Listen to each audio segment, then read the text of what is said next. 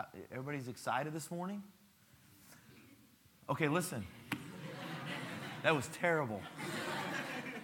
When I was in college, when I went to college, I, I went to a small college of all married men, and I was not married. And this is true story. Classes started at 6:45 in the morning. Let's just think about that for a minute. Class started at 6:45 in the morning. And here was my classes. My freshman year, 6:45 class, English 100.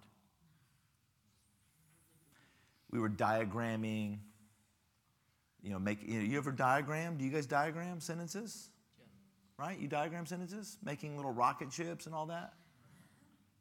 Have you ever, you know what I'm talking about? The rocket ships, you know? Like, have you ever thought about, like, but we had a diagram Bible verses. Like, I loved when it was, I got, like, I chose John 11 35. Jesus wept. Subject, verb.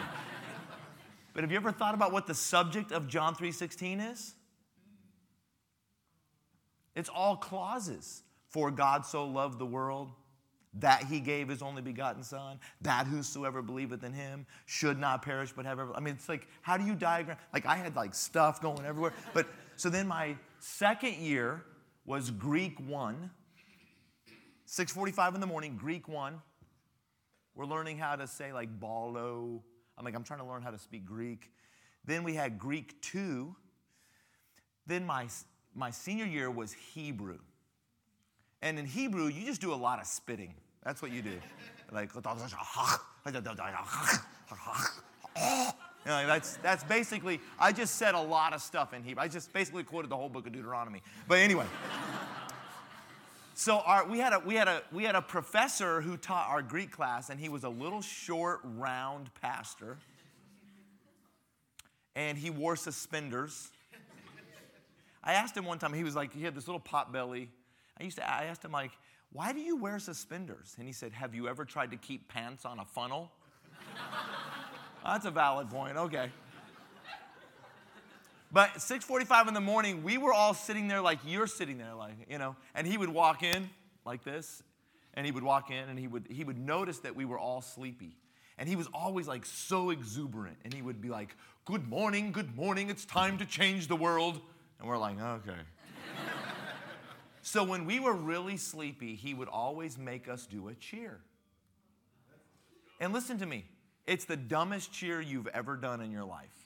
It was a dumb, dumb cheer, but it was extremely effective. So, everybody stand up right now. We're gonna do the cheer. We are gonna do the cheer, okay? So just kind of loosen up just for a second here. seriously, like swing your arms like this.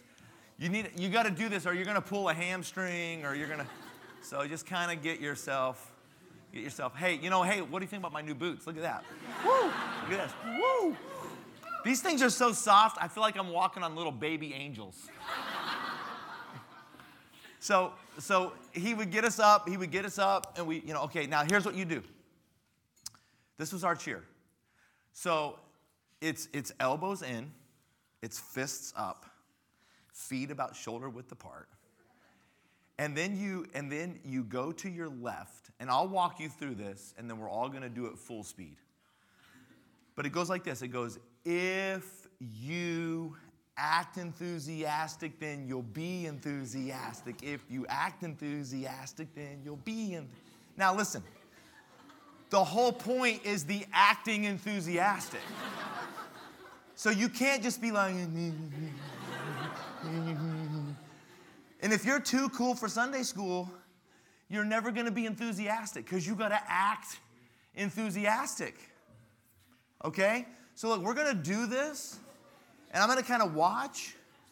And if you're just doing the whole, eh, eh, eh, then you're going to come up here, and you're going to help all of us act enthusiastic. Okay? So stretch it out, stretch it out. Get it going. Here we go. We're going to act enthusiastic and you'll be enthusiastic. Okay, everybody with me on that? So we're going to start to our left. We're going to start to our left. Elbows in, fists up, feet shoulder width apart. Ready? If you act enthusiastic, then you'll be enthusiastic. If you act enthusiastic, then you'll be enthusiastic. Woo! Huh?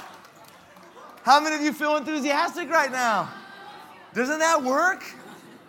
Okay, okay, we're gonna go to the right. Let's go to the right because I think you guys need a little bit of wake up. So we're gonna go to the right, then the left. The right, then the left. Here we go.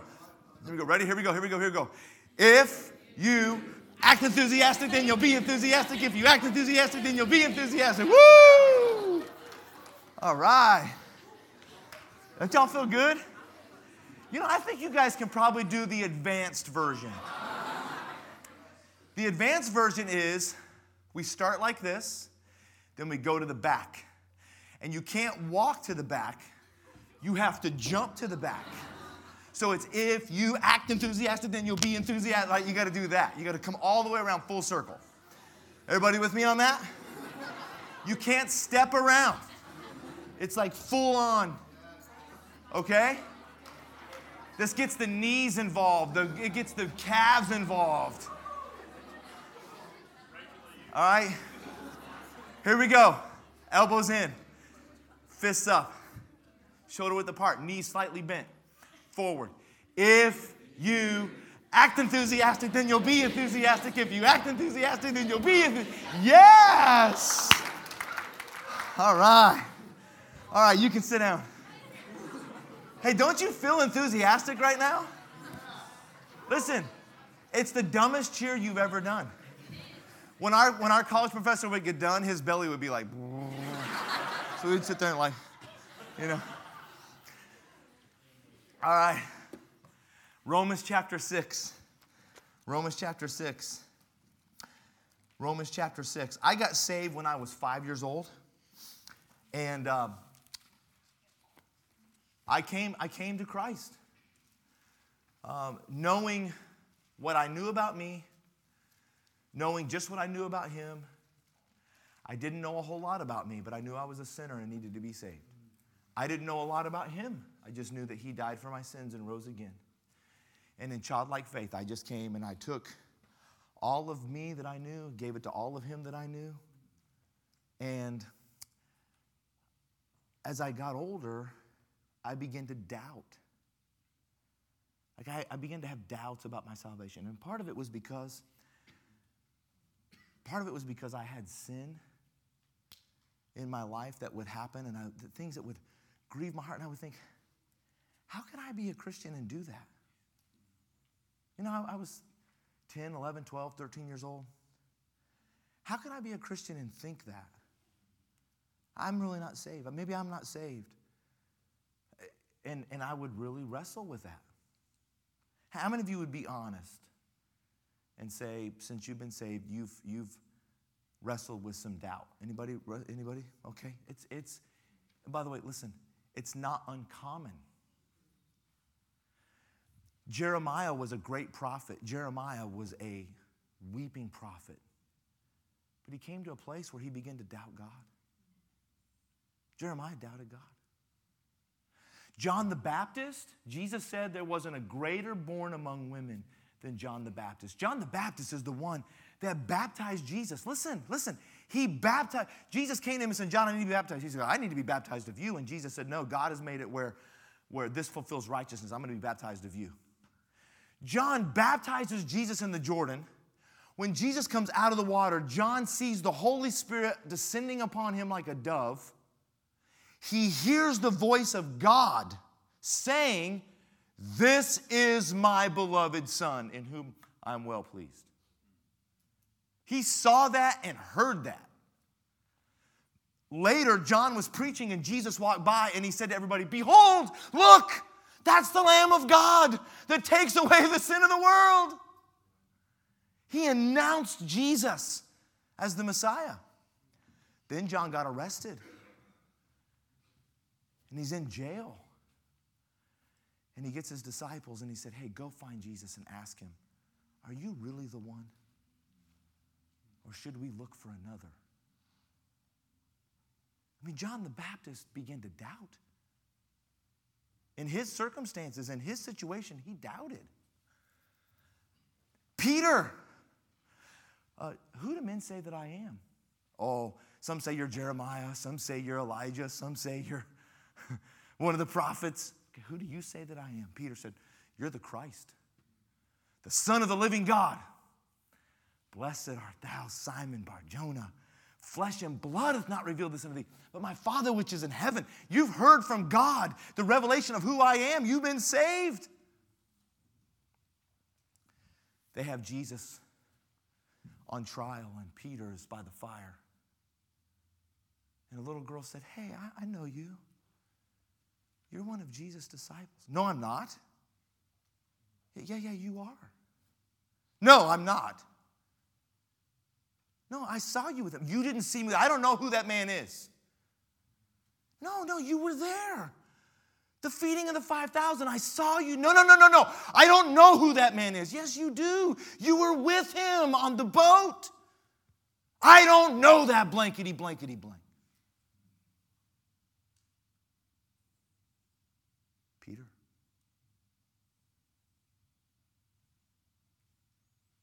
Right? Thomas. Thomas. Except I thrust my finger into his hands and my hand into his side, I will not believe. He doubted. Doubt is not uncommon in the Christian life. You know, you know why? Because the whole Christian life is based on faith. Everything is on faith. Faith is not the absence of doubt. Faith is believing in spite of the doubt.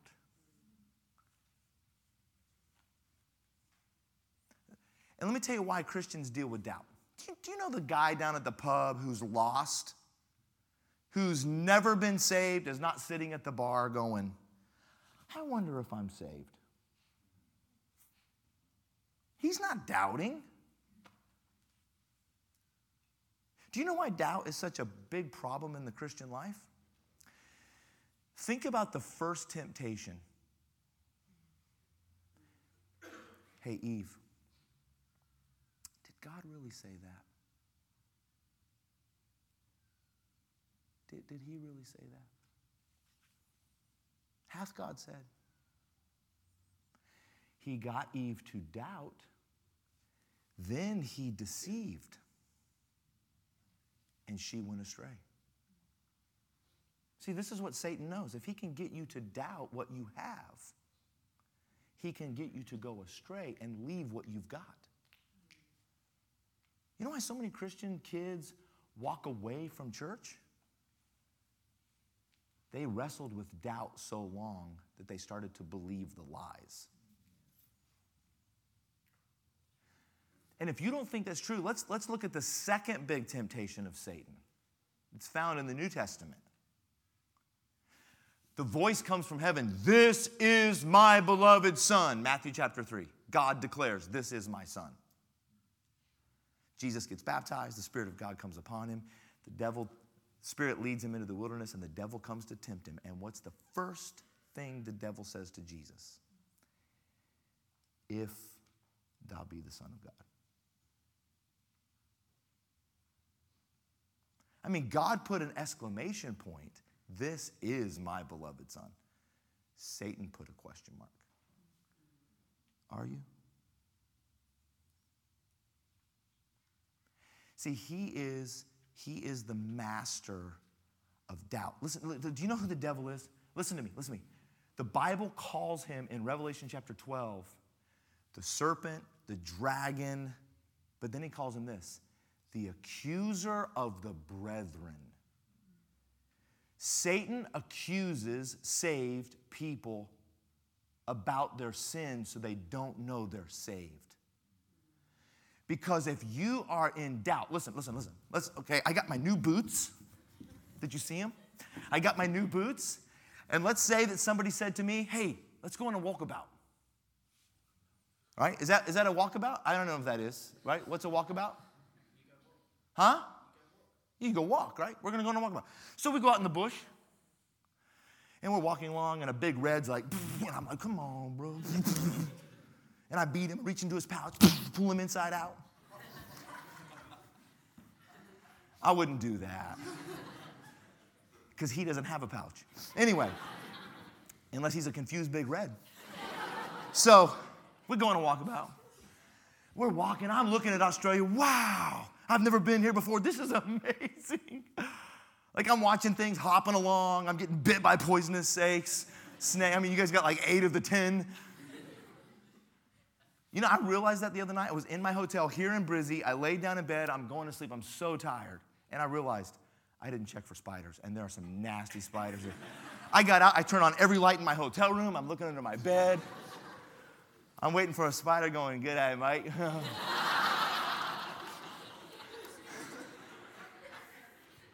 so we're, on we're just on this walk. We're on a hike. We're out here just looking around. Sun's starting to get low. We're like, We better get back. So we're walking back.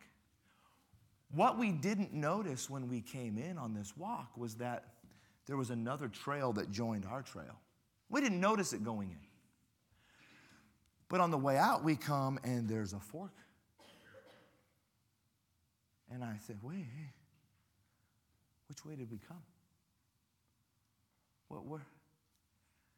Which way, which way did we come in? And I began to doubt. Let me tell you what doubt does. Let me tell you why Satan uses doubt. Because doubt immediately stops your progress. I, I don't know which way I'm going. Then doubt, once you choose, I gotta go. So, I, okay, I'm gonna go down this, I, I'm gonna go down this path. What doubt does now is doubt constantly keeps me in question of my direction. Am I really, man, I hope I'm going the right way. I hope this is right. Everybody with me? So Satan knows if he can get you to doubt the very foundation of the Christian life, your salvation in Christ, if he can get you to doubt the foundation, he will get you to doubt the direction, and you'll never walk in victory.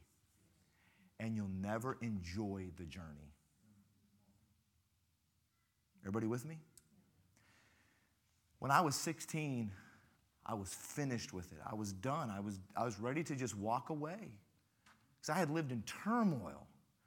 I have confessed these sins sincerely. Oh God, give me victory over this. And then I would so easily beset, so easily beset. And then the questions of the accuser Did you know what you just did?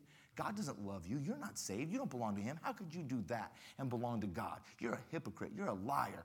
You're lost. You're going to hell. Right? Is that what He does? And then I lived in turmoil of that. And when I was 16, I was done with that. And I was reading my Bible one day in Acts chapter 16, and I read the story of Paul and Silas in the jail at Philippi. And the jailer jumped in and he said, What must I do to be saved? That was my question. That was my question. What do I have to do? Nothing. The answer was believe on the Lord Jesus Christ, and thou shalt be saved. Listen to me. What I learned that day was that when I was a young boy, I had come to Jesus and I had believed on him. I had rested my faith on Jesus Christ. He was not trembling, I was trembling. He was the firm foundation, I was the shaky believer. And when I learned to trust Christ, that, hey, listen, that, by the way, by the way, that's why 1 John 5.13 says this. 1 John 5.13 says this. These things have I written unto you that believe on the name of the Son of God. I'm writing this to those of you who've been saved so that those of you that are saved would know that you have eternal life. Why? That you might believe on the name of the Son of God. If you can't trust God about being saved, how are you going to trust God about being a missionary? If you can't trust Him that you're saved and you can't know that you're saved, how do you know when He's calling you into a certain way of life? Listen, this is the blessing. This is the blessing of assurance. Because the whole Christian life starts by faith and we never outgrow that. We always walk by faith. So Satan wants to shake your faith. So, when, so here's the thing. So here's what we're going to do. If you've been saved, you can know it. But now you need to understand who you are when you get saved. I'm going to give you something very quickly today that is essentially, it's essential for the Christian life, but it is super simple. Everybody ready for this? Watch chapter 6 of Romans. Here we go. What shall we say then? Shall we continue in sin that grace may abound? He's talking to believers. Hey, believers, should we continue in sin? What's the answer? No. God forbid. Now, watch this. How shall we that are dead to sin live any longer therein? What's the first word of verse 3? Know you not. Okay, everybody together. What's the first word of verse 3? Know ye not that so many of us as were baptized into Jesus Christ were baptized into his death? Therefore, we are buried with him by baptism into death, that like as Christ was raised up from the dead by the glory of the Father, even so we should walk in newness of life. For if we've been planted together in the likeness of his death, we also shall be in the likeness of his resurrection. What's the first word of verse 6? Everybody out loud. Knowing this, that our old man is crucified with Christ that the body of sin might be destroyed, that henceforth from now on we should not serve sin. For he that is dead is freed from sin. Now, if we be dead, or since we be dead with Christ, we believe that we shall also live with him. Notice, we, if, if we are dead with Christ and we know that, then we believe that we're going to live with him. Everybody with me? Um, First word of verse 9. What is it? Knowing that Christ being raised from the dead dieth no more, death hath no more dominion over him. For in that he died, he died unto sin once, but in that he liveth, he liveth unto God. Okay, so watch this. Here it is. When you get saved, God did something, listen, that you need to know. This is the first thing. If you want to live a victorious Christian life and walk in faith, and you want to walk forward in your Christian life boldly and confidently and victoriously and joyfully, there's something that you have to know. Okay, everybody say this with me. There's something I need to know. Ready? There's something I need to know. You need to know this. Here's what you need to know you need to know that you are dead to sin. You need to know that you're dead to sin. Okay? So here's what I want you to say say, I'm dead to sin. Okay? Look at the person next to you and say, You're dead to sin. Look at the person on the other side of you and say, I'm dead to sin. And then I want you to look at the person behind you and say, Did you know that? Okay. Did you know that? Listen, look at what the Bible says. Look at verse number three. Look at verse number three. Know ye not that so many of us were baptized into his death, into Jesus Christ, were baptized into his death? Listen, he's not talking about water baptism. He's not talking about that. But listen, what he's talking about is that when you got saved, God immersed you, God planted you, God put you into Jesus. This is God's work. God put you into Jesus so that when he died, you died. That's why, that's why, is the baptistry under here? Yeah. That's why we pull this back and we lift up this lid, and this is why we put people in here and we bury them into this liquid tomb and we bring them back up. Why do we do that? Because we are showing everybody the picture publicly physically in this water what Jesus did for us by the Holy Spirit in his death that God that God just like the pastor puts you into that water and brings you out again 2,000 years ago, God put you into Jesus. So that when He died, you died. There's an old word for that. It's called vicarious. It's the vicarious death of Christ. That by Him dying, He died. Okay, okay, this is what the Bible says in 2 Corinthians. 2 Corinthians chapter 5. For He that knew no sin, God made Him to become sin for us that we may be made the righteousness of God. You say, what does that mean? Here's what it means it means this that God literally, in Jesus, made him to be me. And God treated him on the cross like he was me so that he can treat me like I'm him.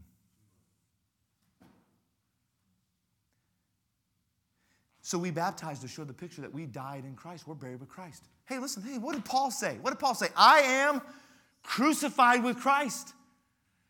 Nevertheless, I live, yet not I, but Christ liveth in me. Listen, I died in him, he lives in me.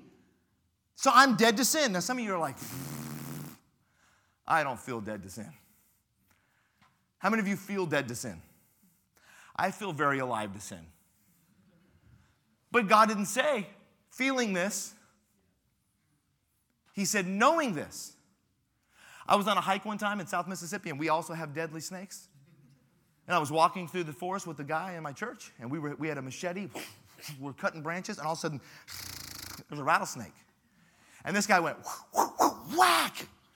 Now, he smacked that snake, and in one blow, he cut his head off. Now, somebody in the woods was screaming like a little girl. and it wasn't him. And there were only two of us there. But I was like, Aah! and he was like, Wah! Have you ever seen a dead snake? They're like, that snake was like, ah! his head was laying on the ground, but his mouth was like, his fangs were coming out. and He was like, ah! And the snake was like whipping around, and this, like the snake hit my foot, and I was like, Wah! I'm like, he's still alive, he's still alive. And this guy grabbed me and he said, That snake is dead, he just don't know it yet.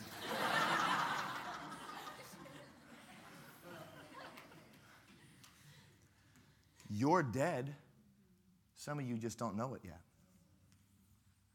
Now, now, let's suppose today that we didn't come to a youth rally. Let's suppose today we came to a funeral.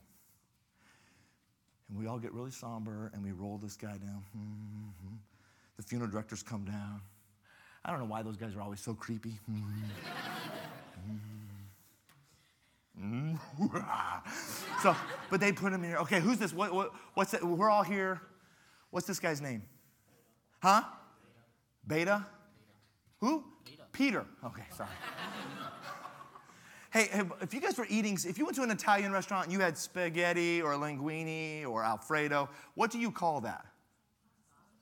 Pasta? What is my title in my church? Pasta. Pasta, pasta, pasta. Would you like some pasta? Okay, whatever. So, Peter Peter. He's up here. They open the lid, and we're all watching, and all his friends come in. People are, they're all standing over here, all his friends. And the funeral director said, We're gonna, we're gonna have a minute of last respects. So one of his friends gets up. We're like, Hey, what, what's in that guy's hand? And he's got a six pack of beer. And he walks up here, and he's like, Oh, Peter, I can't believe you're gone. Come on, man. One more time for old time's sake. And he throws the beer in there. It lands on Peter. He said, Man, let's crack open some of these and let's have a cold one one more time for old time's sake. And this guy's like, How many of those beers is Peter to drink with his buddy? How many? How many? Why? Because he gone. he is deceased. He is no longer with us. Peter is to be like this.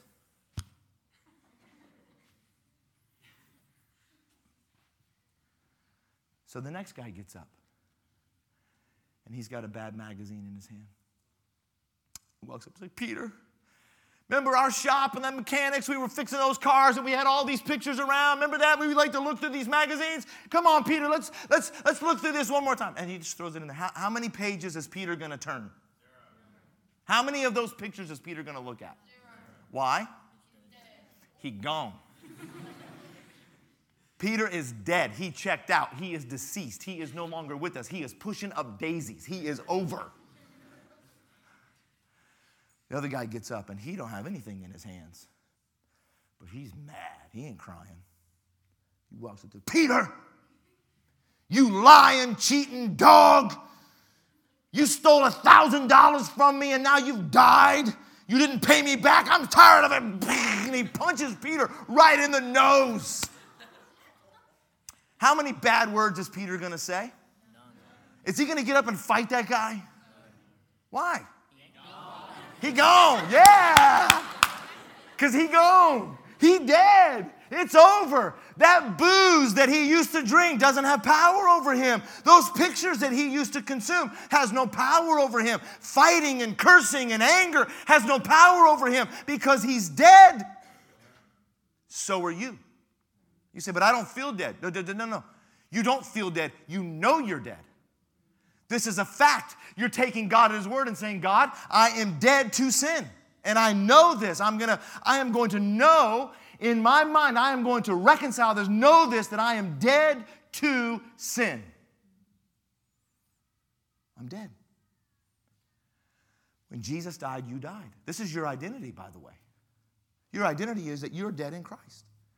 And now Christ is alive in you, and the life that you now live in the flesh, you live by the faith of the Son of God.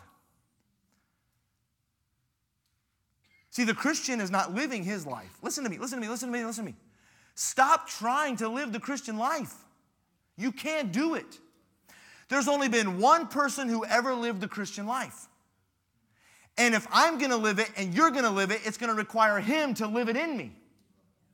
So I have to get up like Paul and say, I die daily. I'm dead today.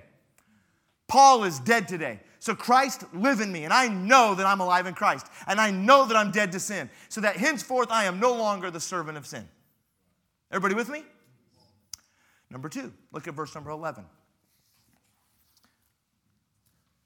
Likewise, what's the next word? Reckon. Ye also yourselves to be dead indeed unto sin, but alive unto God through Jesus Christ our Lord. Reckon yourselves to be dead. Not just know it, now you got to reckon it. And do you know what reckon means? When I, when I lived in, America, in the South in America, reckon was a Southern word that people used all the time. And if you asked a Southern person in the U.S., hey, is it going to rain Saturday? They would say, I reckon. Like, hey, are you guys going to come over Sunday for lunch? I reckon. Right? Reckon in the South means like, I suppose. Perhaps. That's not what it means in the Bible. The word reckon in the Bible is a term used by accountants. It's what you do with your bank statements. You have to reconcile them. You have to, the word reckon means to account it. You, you with me? You have to account it. Now, I'm going to tell you how old I am right now. I just turned 50. My wife and I got married 28 years ago. When we got married, we didn't have a debit card. When we got married, we had a checkbook. Anybody here know what a checkbook is? So you guys know how that works? Like we would write checks and then we would make phone calls. right? That's how old I am. So do you even know what that is? Do you guys even know what that? Okay. Some of you are like, what's that guy doing? So a checkbook. So here's the way, here's the way the checkbook worked. The checkbook had a bunch of little checks in it, and you'd have to write it out. You know, um, pay to the order of of um, uh, Aldi's um, for twenty. So you had to write the number twenty dollars ninety eight cents. Then you had to spell it twenty and ninety eight one hundred. So we'd spell it out. So okay, then you tear it out then you give it to the person. Then in the back of the book, there was a little ledger back there, and you had to write the check number, check number 421, for $20.98 to Aldi's, and then you subtracted it to your, from your balance. I mean, you had to do this all the time so that you knew how much money you had in the bank. Because if you ever wrote a check for $100, but you only had $40 in the bank because you messed up on your math, that check would call they called it bouncing. I don't know what they call it here, but it would the check would bounce. And I had a lot of checks that would go, like I would tear them out before I give them to the clerk. I'm having to chase it around the store. So here's the story. So I have this checkbook. I'm a young, I'm brand new married. I'm a youth pastor. We had a big day at church, and I'm out visiting all day. I literally, we started visiting at nine o'clock in the morning, and I'm out at five o'clock in the evening. And I've been out all day, knocking on doors, visiting, and I am starving. Now, in Colorado, where I grew up, we used to have this place called Hamburger Stand. Okay? Hamburger Stand was like Macca's uh, way down here. But, but it, was, it was edible, and their hamburgers were 39 cents. Okay? So I'm driving home in my car and I'm starving. And so I'm like looking for some change, looking for some money, and I have no change. I pulled over, I got out, I'm looking under the seat of my car. I'm looking for just a couple quarters or anything. I just want a burger. I don't have it. I grab my checkbook, it's over here. I grab my checkbook, and I look, and, and I'm, we're at nothing. And I'm just kind of fussing at God, like, I've been out here serving you all day, and I just want a burger. I have no money. This is unfair. And then the sun was setting and my windshield was dirty and I couldn't even afford windshield wiper fluid. So like I couldn't clean my windshield. So it's glaring on me. I can't even see where I'm driving and I'm just, I'm just so frustrated. And I reach up and I grab my visor and I pull my visor down and this little piece of paper goes and lands on my lap. And I pick it up and I start to put it over here and I'm like, wait a minute, what is that? So I pull over and I look at it and it's a deposit slip. You say, what's a deposit slip? Deposit slip is when you go to the bank and you make a deposit into the bank, they give you a receipt. So I'm looking at this date and I remembered this is Saturday, and I remembered on Sunday, a family came up to my wife and I and said, Thank you for loving our kids. Thank you for all you do as our youth pastor. And they gave us a card. We got home and we opened that card, and there was a check in there for $50. And I took that to the bank on Monday morning and deposited it. And they gave me a deposit slip. I grabbed my checkbook and I ran back through my records. I did not put that deposit down in my account. Do you know what that meant? I have $50 in my account that I didn't know I had, but it was there. So I went into the gas station because I didn't have a cell phone. There was no cell phones then. We had just pay phones, and I didn't have a quarter. So I went into the gas station and I said, Hey, can I make a phone call? Can I borrow your phone? He goes, Yeah. So I called my wife. and my wife said, Hello. And I said, Babe, are you dressed? She's like, It's five o'clock in the afternoon. What do you think? I'm like, oh, okay, yeah, yeah, yeah, yeah. Hey, guess what? Uh, get ready, do your hair, put on some makeup. Well, I'm taking you out. We ain't going to hamburger stand. We're going to Macca's, and we're gonna we're gonna get a large meal, and we're gonna have some chip. We're gonna have some hot fries and a big old coke. We're, listen, we're not gonna get the large. We're gonna get the like super large, like a barrel coke with a straw that comes out that you have to like and jam it in your mouth.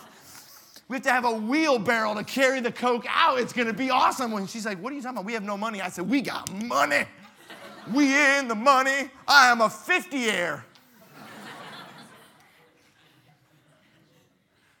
we did. We went out to eat. We had a blast. And listen, I had money, but I had, did not reckon it. See, it's something that you need to know, but if you know it, but you forget it and you don't, you don't reckon it and put it in your account, listen, God has given you all these riches in Christ.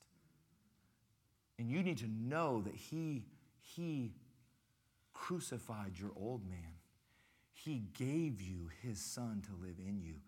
Now you need to reckon that and put that to your account. You say, How does that work? It works like this when temptation comes to my heart's door and temptation knocks, Dean doesn't answer the door because Dean dead. He gone. He's deceased. So I say, Jesus, can you answer that temptation? There is no temptation taken you but such as is common to man. But God is faithful, who will not suffer you to be tempted above that you're able, but will with that temptation make a way of escape. Jesus, can you make a can you answer that door? And Jesus answers that door and says, There's no place for you here. This is a holy heart. This is a sanctified life. This is a perfect heart. The old tenant doesn't live here anymore, he's dead. There's a new tenant here, and you have no power over me. Everybody with me? You need to know it, not feel it, know it and reckon it. And let me finish with this, and I'm done. Look at verse number 13. Neither yield ye your members as instruments of unrighteousness to sin but yield yourselves to God as those that are alive from the dead, and your members as instruments of righteousness unto God, for sin shall not have dominion over a yielded life. For ye are not under the law, but under grace. Listen, you're not under the law trying not to sin. You're under grace where sin has no power over you. The person under the law is trying not to break the law. The person under the grace has the law fulfilled in them.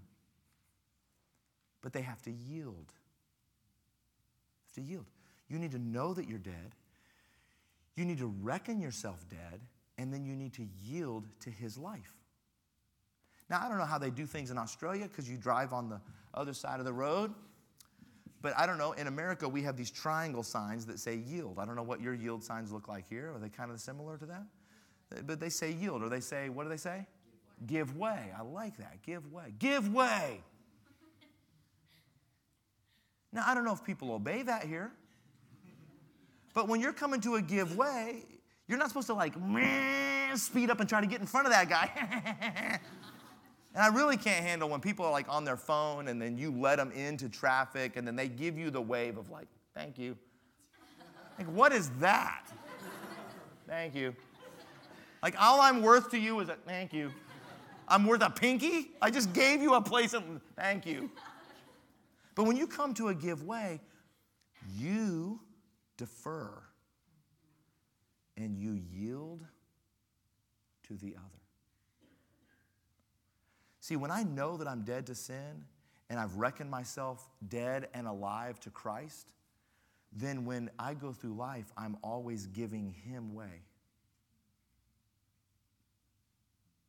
Have thine own way, Lord. Not my will, but thine be done. And I yield to Him. Listen, when you yield to Christ and you yield your members, watch this then your hands become his hands, your feet become his feet, your mind becomes his mind. You say, How do I do that? Here's what I do. This is something I've learned. I've tried to do this every day. When I wake up in the morning, I try to, the first thing I try to say is I wake up. I'm not a, you know, I'm not a, I'm not a morning person. The Bible says in Proverbs 27, for all the morning people, listen to me. If you're a morning person, listen to me. Proverbs 27, verse 8, I think it is or maybe verse 3. Verse 3 or verse 8 says this that if you rise up early in the morning and you greet your neighbor with a loud voice, it's a curse unto you. It's in the Bible. Look it up. Proverbs 27, it's in the Bible. It's, it's my life verse. Listen, if you're a morning person, zip it. Keep it to yourself. Go somewhere far, far away and enjoy it. Listen, there's two types of people. There's the kind of people that get up in the morning and like, Good morning, Lord. And there's other ones that are like, Good Lord, it's morning.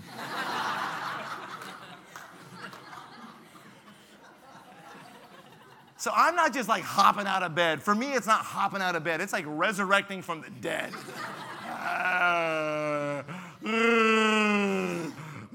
I do that kind of walking. So here's what I've learned. I've learned as I wake up in my mind, as I, and I'm kind of coming conscious, I try to make my first words to be this Father. Because I want to remind myself who I am. That I'm a child of God today. And I have a loving Heavenly Father. Father, thank you for rest. Today, let your name be hallowed in me. Let your kingdom come and your will be done. And I pray this way.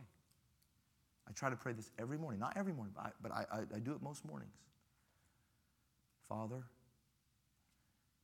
let my mind be the mind of Christ. Let him rule his kingdom in my mind. Let my eyes be the eyes of Christ. May they see what he wants me to see.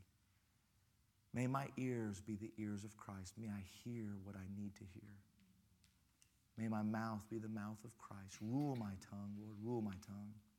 It's unruly. Tame it. May I speak grace and edification. Lord, let my heart love what Christ loves. Let my affections be on him. Lord, take my hands and let them be the hands of Christ. I give you my feet. May I walk the life of Christ today. And for a few minutes, listen, for a few minutes, I try to pray that. And then when I get up, I do this. And it looks silly, but I do this. When I get up, I stretch.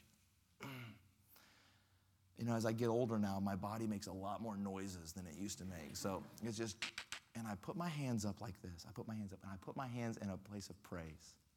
And I say, Father, I hallow your name today. I worship you. Thank you for being my God. And I'm walking to the bathroom. Thank you for being my God. Thank you for being sovereign and holy. Thank you for being the anchor of my soul, the lily of the valley, the bright morning star. I worship you today. And then I do this. I do this. I say, Now, Father, fill me with the Holy Spirit today. I receive that filling of the Holy Spirit today. I'm asking you to fill my, my life with the Holy Spirit. And then I throw my hands up like this. I surrender my life to you today. And in just a few minutes of being up, I'm reminded I'm a child of God. And I'm reminded that my Father rules the universe. And He is the master and the king and glorious. And He's my dad. And I yield myself to Him. And I want others to see Him in me. I want to be filled with His life. I just thank Him that I'm dead and alive in Christ. Oh, listen, this is the way of victory, it's the way of joy. God loves you, He died for you, He's given all of this to you by faith. You need to know it, you need to reckon it, and you need to yield to it. And you'll live a life of victory. Lord, thank you for your goodness to us. Thank you for the power of the cross. But Lord, we're not just saved by your death, we are saved by your life. It is no longer I, but Christ that liveth in me. In the life that I live in the flesh, I live by the faith of the Son of God. Lord, I know it. I put it to account and I yield to it today. Lord, give these young people victory. Help them to walk in faith and assurance and in confidence and in conquering Lord, I pray that we would not be wanderers in doubt, but conquerors in Canaan, living in the joy of the Lord. Our heads are bowed, our eyes are closed for a minute. Who's here this morning would say, Pastor Miller, to be honest with you, I really don't know that I'm saved. I've never trusted Jesus Christ as my Lord and Savior. I've never come to Him by faith. I want to be saved. But I recognize today that I'm not and I need to be saved. If that's you, would you just quietly slip your hand up? I, I probably don't know your name. I'm not going to embarrass you, but I want to pray for you. Would you slip your hand up high and just say, hey, pray for me, Pastor Miller? I want to know that I'm saved today. How many of us would say this? Pastor, I've, I've struggled with doubt. I've struggled with sin that has easily beset me, and I want to live that life of victory. God has spoken to my heart today. I know clearly from God's word what He wants me to do, what He desires me to do, what He's commanded me to do. And God has dealt with me today. Would you slip your hand way up high? God has spoken to my heart. God has spoken to my heart. Man, that's a wonderful thing. God bless you. Father, I pray for these young people. I pray that you would do a work in their heart today. And Lord, I pray that we would leave this place walking in victory in Christ. Oh God, thanks be unto you, which causeth us always to triumph in Christ. And Lord, we don't have to try, we trust. Speak to their hearts in Jesus' name. All right, let's